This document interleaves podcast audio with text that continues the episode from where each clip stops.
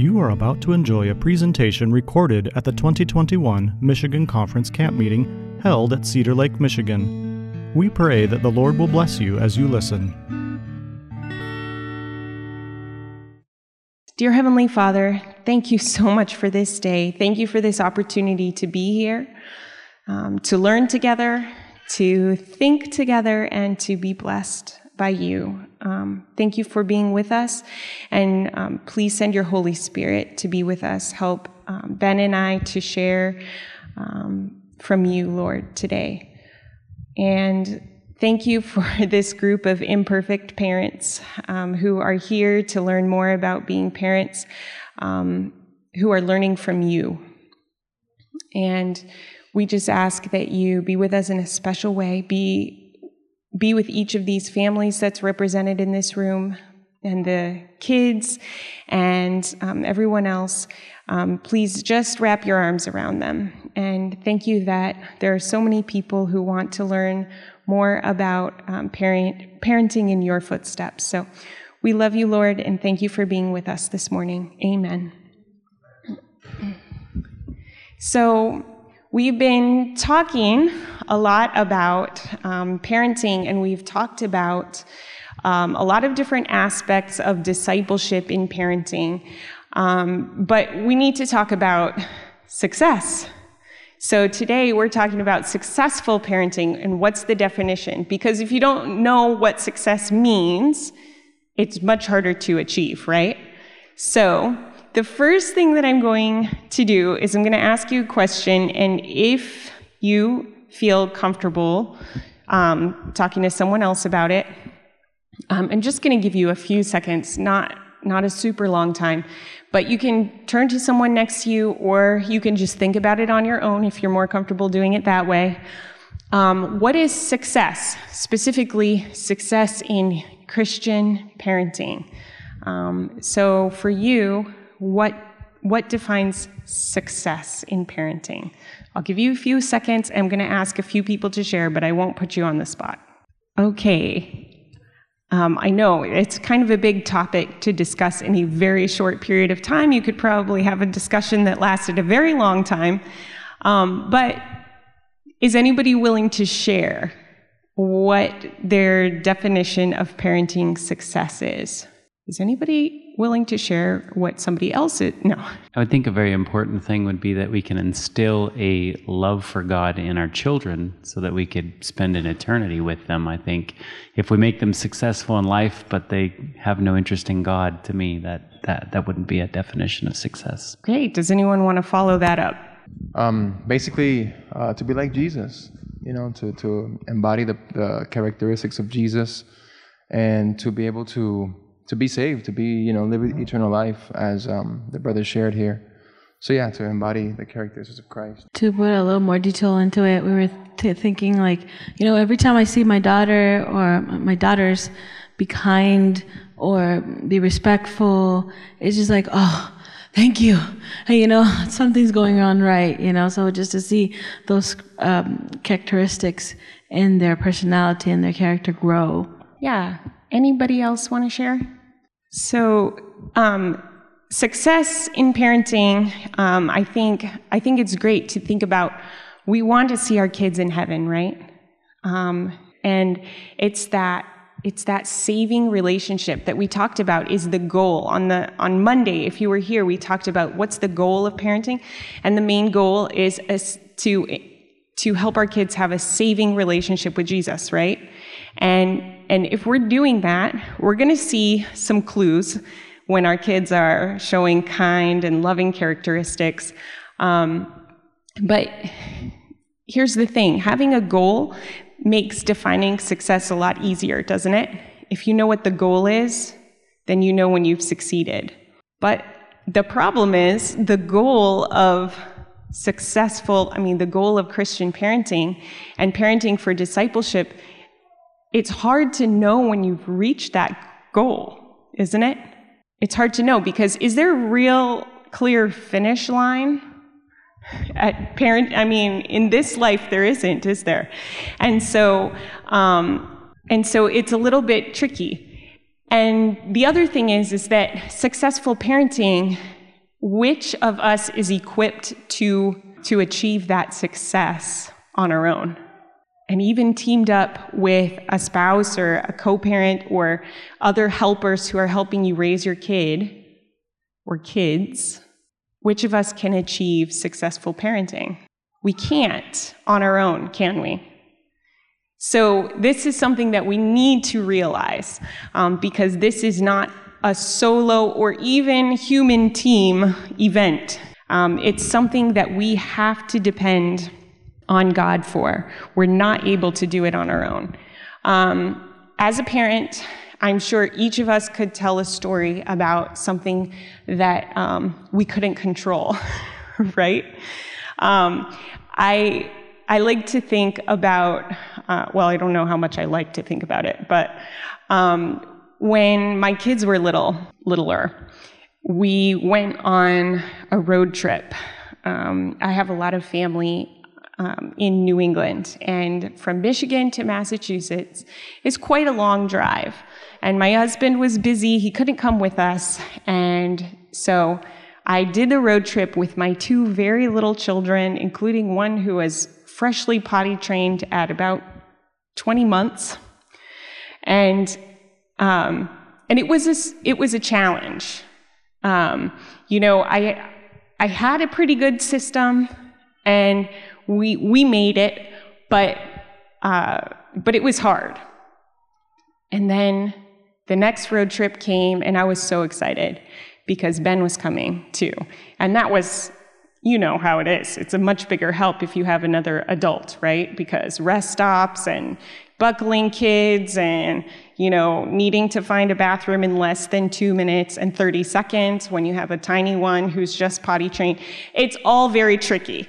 And so we, and just handing toys and snacks to the back seat, you need a, you, it really helps to have a helping hand. And so I told Ben, you know what, I had this system, it worked pretty well for me on my own. I had, you know, books right here where I could reach them, and snacks right here where I could reach them, and drinks right here where I could, you know. And so I was explaining to him the whole thing. And I said, man, with you in the car, we're going to just, it's going to be so fabulous. And we got in the car to drive to Tennessee. It's about a nine hour drive. It's also a shorter drive than the one that I had done on my own. And we started down the road. We had a great system. It was, it was fantastic until son number one started crying. We didn't really know why. We couldn't see him. You know, he was rear facing and but we patted him on his head and comforted him until we could pull over. And we pulled over. He was covered in vomit, just like covered. And you know how car seats are, and it's like it was a very bad situation. And so I'm sorry that all my stories are about vomit it just that's my lot, my lot in life, I guess. But he, he, it was terrible. So we cleaned him up as best we could. Being the awesome, in control mom that I was, I had a backup outfit for him um, because I'd done the whole road trip thing before and I know how things go. So we changed him, we cleaned up his car seat as best we could, and um, got back in the car and a few more miles down the road, my other son did the same thing. And it continued on in that vein until we got to Tennessee about, what, four hours later? I think we Well, had, it, it would have been four right. had that not been happening. Yes. But yes. the it was- nine hour drive was really more like 14 hours by the time we had made all of our stops and cleanups. And we ran out, I didn't make, you know, three sets of extra clothes for every child. So I had felt so in control of the of the trip and everything and we were sure that our children had a nasty stomach bug well turns out they're just car sick so motion sickness so we just yeah have really weak children. very weak children. So, um, so we can't give them books in the car. We can't, yeah, they can't do anything in the car, which makes road trips really fun, if you can imagine. So, um, so I, I thought I had it under control. I knew what to do. I had practiced. I had a system. It was all in place, and I was doing the right thing, and I even had help, but I still wasn't in control. And I think almost every single aspect of parenting is like that. You know, sometimes we feel like we finally have figured something out.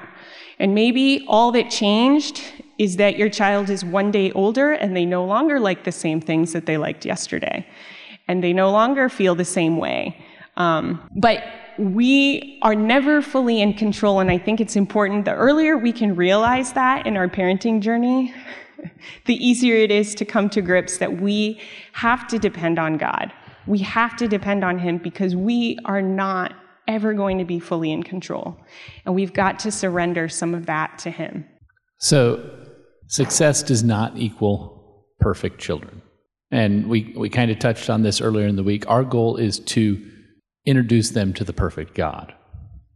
And that, that relationship. Now, we couldn't really talk about this without covering Proverbs 22 6. Train up a child in the way he should go, and when he is old, he will not depart from it. And often we, we take this verse and we say, okay, so there is a model. And if I do everything correctly, my kids will definitely end up the way they're supposed to be, and everything will be good. And so we spend a lot of time and energy trying to figure out what, what is that perfect system. And if, if I just do everything right, we're good. But that's not real. Can't think of a more perfect parent than God Himself. And Adam and Eve, they chose not to believe Him. He had 12 disciples he spent three and a half years with. Two of them chose to betray him. So do not for a moment have the audacity to somehow think that you're going to have perfect results because that's not real. Our children choose for themselves. They have that freedom of choice. Now, we are going to do absolutely everything we can to equip them to make the best choice, but it is still their choice. And there are days I wish they didn't have free choice. There are days I wish that I could just make that decision for them. As a pastor, I mean, there are people I wish I could choose that they would follow Jesus for them, but that's not how it works. That's not how God works. So, how do we deal with it, though, when things don't go the way we want? I mean, for those of us who've grown up in the church, we all have family, friends, relatives who they chose to go in a different direction. So, what do we do in those situations? Well, first of all, I think that it's important that we need to not confuse the work of the Holy Spirit with parenting. We've got our job, and we can trust God to do His. So, I I think that often we, we take that all on ourselves, and we can't. And I think we're going to talk about guilt here in just a moment, but I wanted to talk about the importance of prayer. I mean, as parents, we know how it, how important it is to lift up our children in prayer, um, and and we need to be doing that um, because that's our connection, right? That's our way to talk to God. Um, and if our children are on our hearts, we need to be talking to our God about them um, and praying for His guidance. But no matter how much we pray, no matter how much we do, we are still not going to be the Holy Spirit, right? So the Holy Spirit's going to do the work on the hearts of our kids. Um, the best thing that we can do is be connected to God and be connected to our kids in the strongest way possible so that we can help them understand what it means, what, what joy we have from being connected to Him, um, so that they want to have that joy as well. But the reality is, um, parenting is, is a, a calling that comes with a lot of responsibility right? A lot of sacrifice and often a lot of guilt. Um, and moms and dads are both affected by this.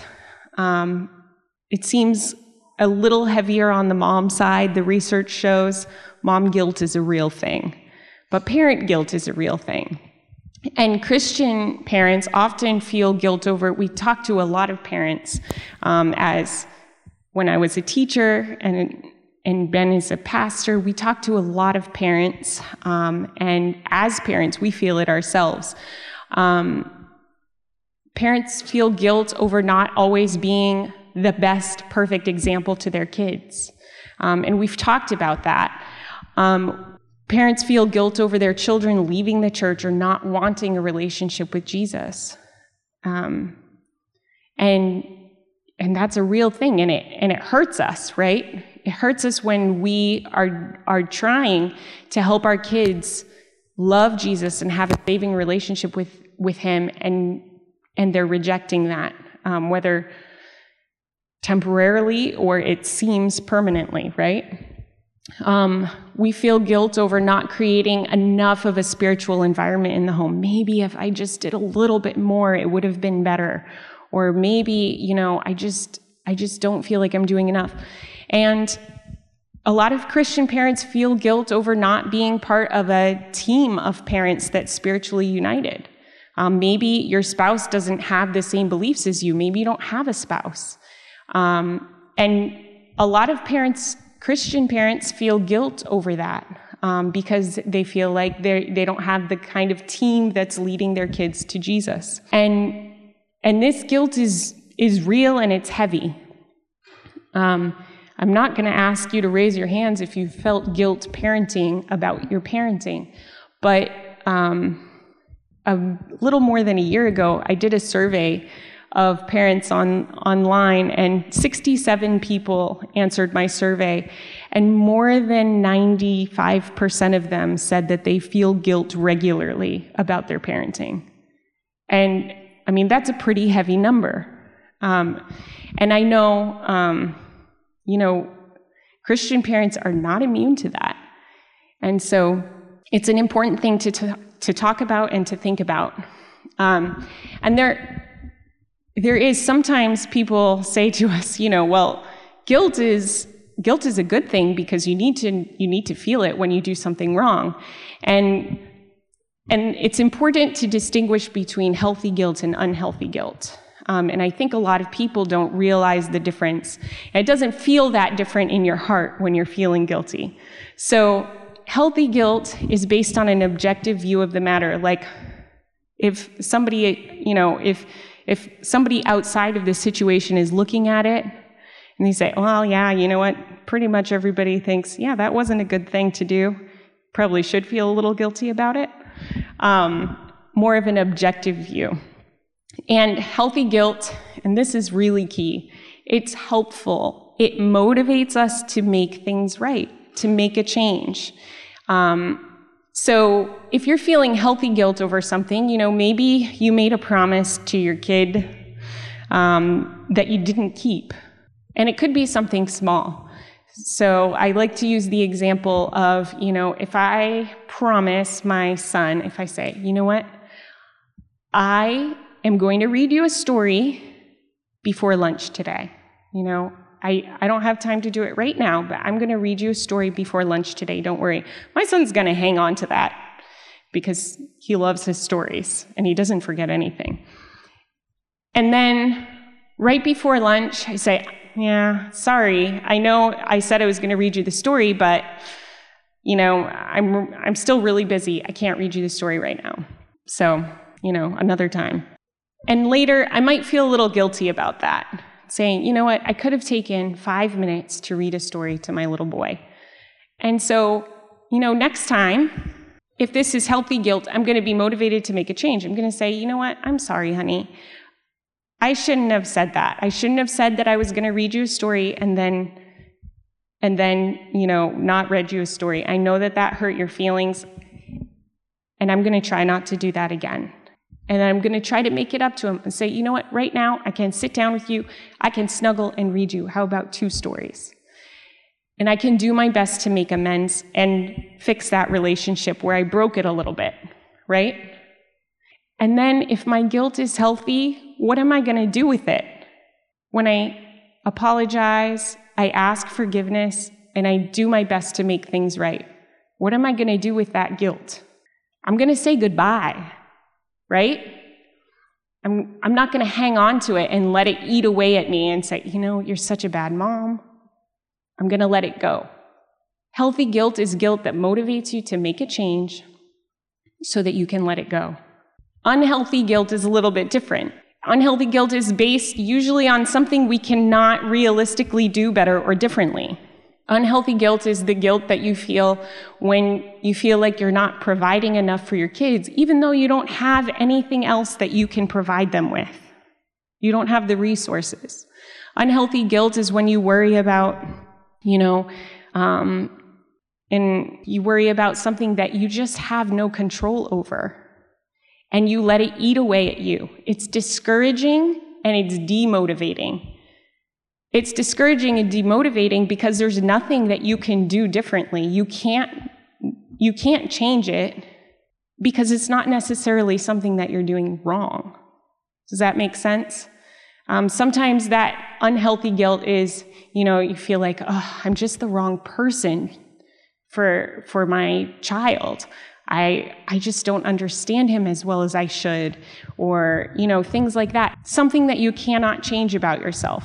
And it's discouraging and demotivating. And so what happens is you get stuck thinking these things, and you don't get better and better at being a parent when you when you're demotivated by unhealthy guilt. It it kind of multiplies and turns into a mudslide of guilt, right?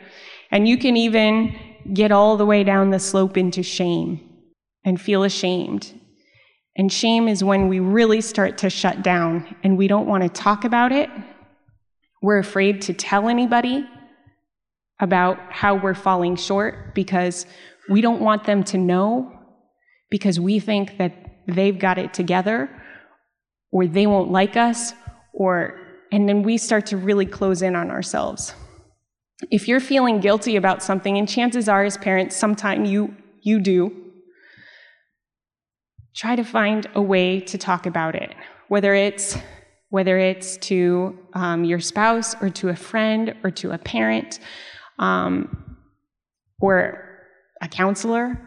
Um, talk to somebody about it because the, the more out in the open and in the light something is, the easier it is to deal with in the long run, even though it doesn't always feel like that. We like to keep things inside, but. And I mean, just the the mere fact that you're talking to someone else about it is what allows you to have that objective view. And and I don't know about you, but um, I I like to be viewed as someone who has it together. Um, it's not always possible. I know that not everybody thinks I always have it together because I've seen myself some days. Um, but I, I don't like to ask for help.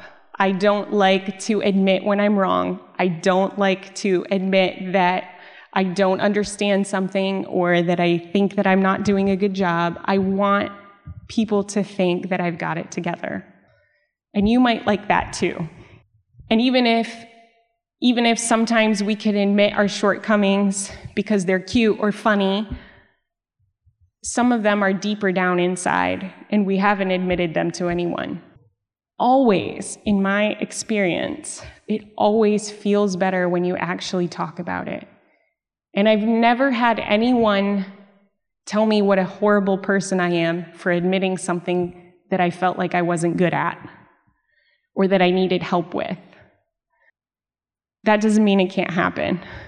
But, but when you're talking to safe people who love you, you'll get support and it, sometimes it feels better, even if they don't do anything to help, it just feels better to say it out loud. But if you can find another parent to talk to, that's always a blessing because often they say, Yeah, me too. And you just wouldn't know if you didn't talk about it.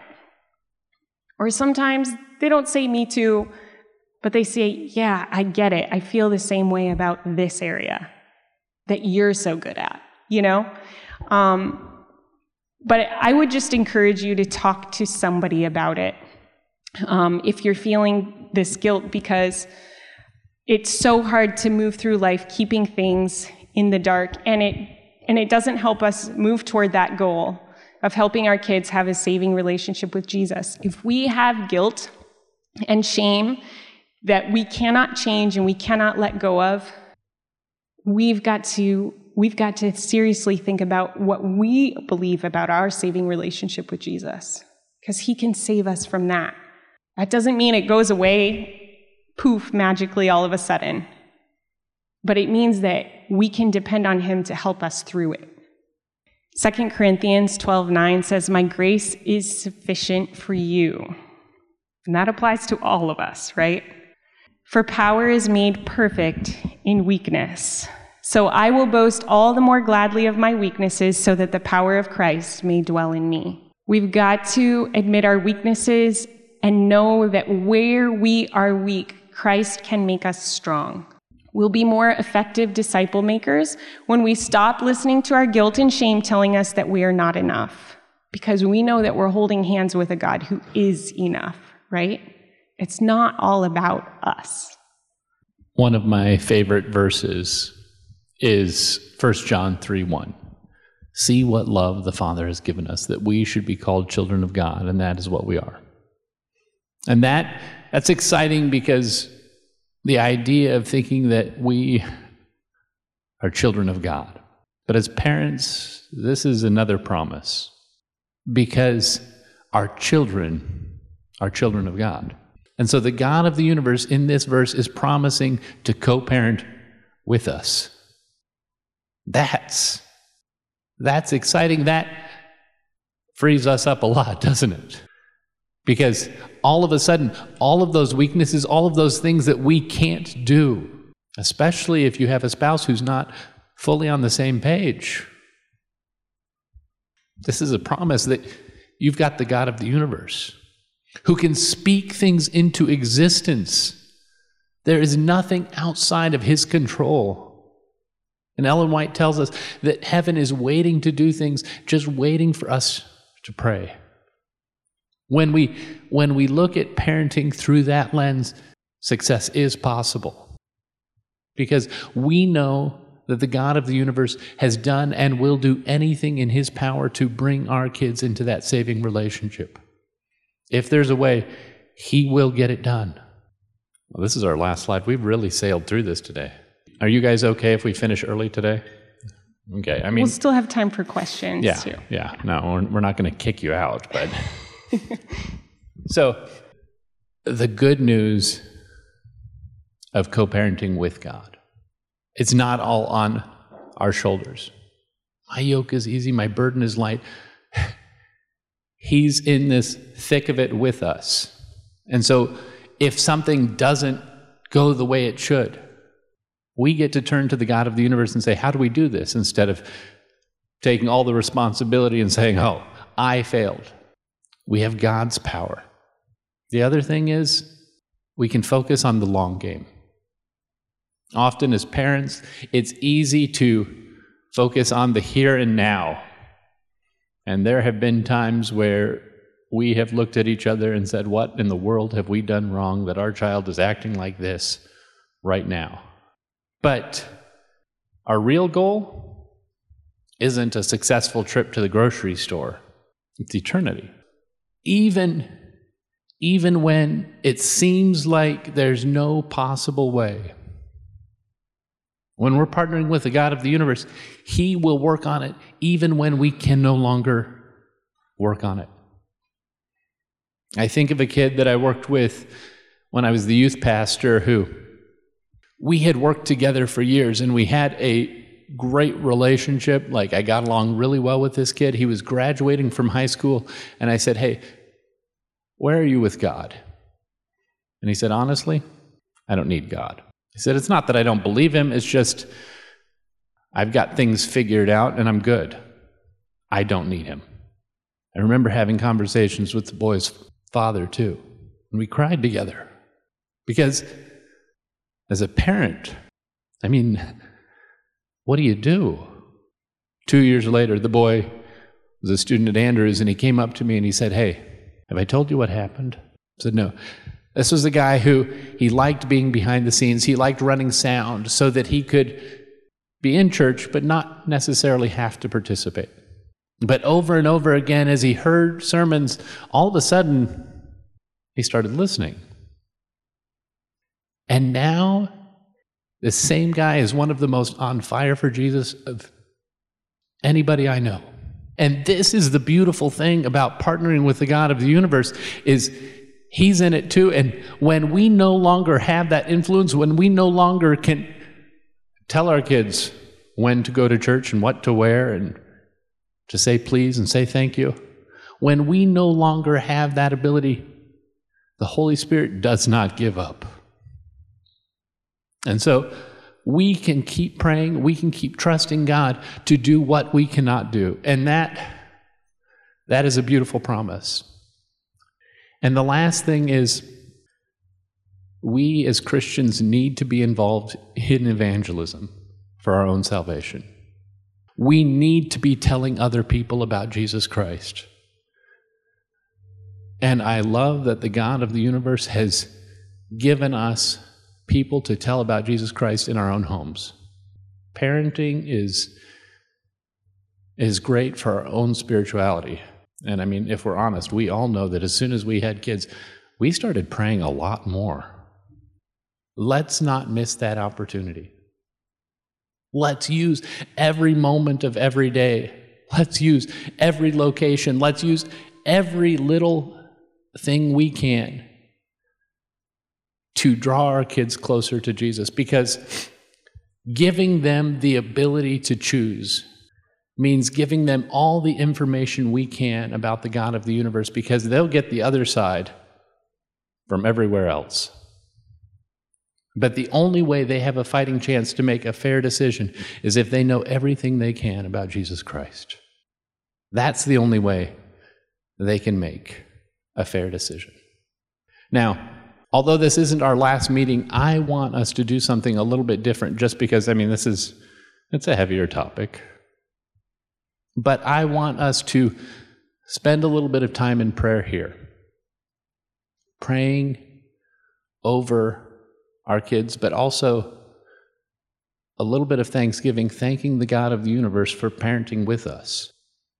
And to keep reminding us of this when we have those days where things aren't going right and we feel like we're failing, where we can accept our weakness and just lean on Him a little bit more. After all, at the end of the day, isn't that the very thing we want to model to our kids? So let's take just a few moments, get into groups of two or three, and let's thank God and then ask for His continued help.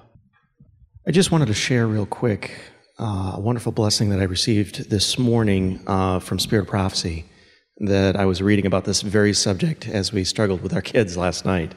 So um, just wanted to share that with you. Parents have a great and responsible work to do, and they may well inquire who is sufficient for these things. But God has promised to give wisdom to those that ask in faith, and He will do just as He has said He would. He is pleased with the faith that takes him at his word. The mother of Augustine prayed for her son's conversion. She saw no evidence that the Spirit of God was impressing his heart, but she was not discouraged. She laid her fingers upon the texts, presenting before God his own words and pleading as only a mother can. Her deep humiliation, her earnest inopportunities, her unwavering faith prevailed, and the Lord gave her the desires of her heart.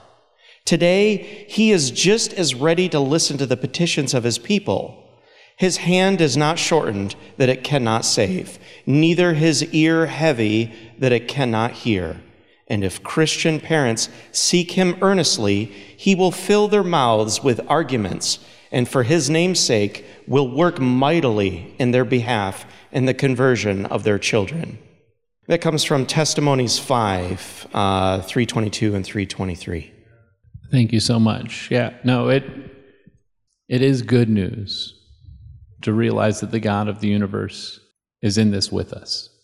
Now, one thing that gets me excited as a pastor is evangelism, but I'm kind of weird. It's not necessarily that traditional evangelism. I get excited when I think about the potential if every single person got involved. Imagine what the Adventist Church could do.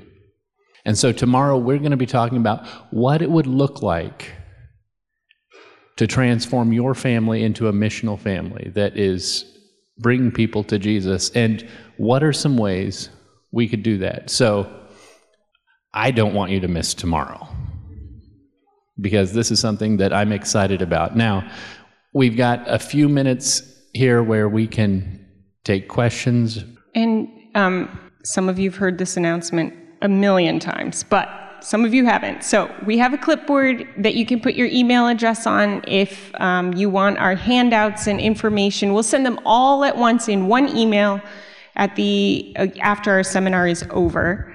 Um, so all the information for all the days. So if you haven't had a chance to sign up, um, just raise your hand. I'll bring you the clipboard. Um, and if you don't want to, that's okay too. Um, but we can kind of do this as we're doing questions as well. Are there any questions? People got excited when I talked about leaving early, I guess. I'm sorry. All right. Well, then there are no questions. Let's close with a word of prayer. Dearest Heavenly Father, God, thank you for inviting us to call you Father.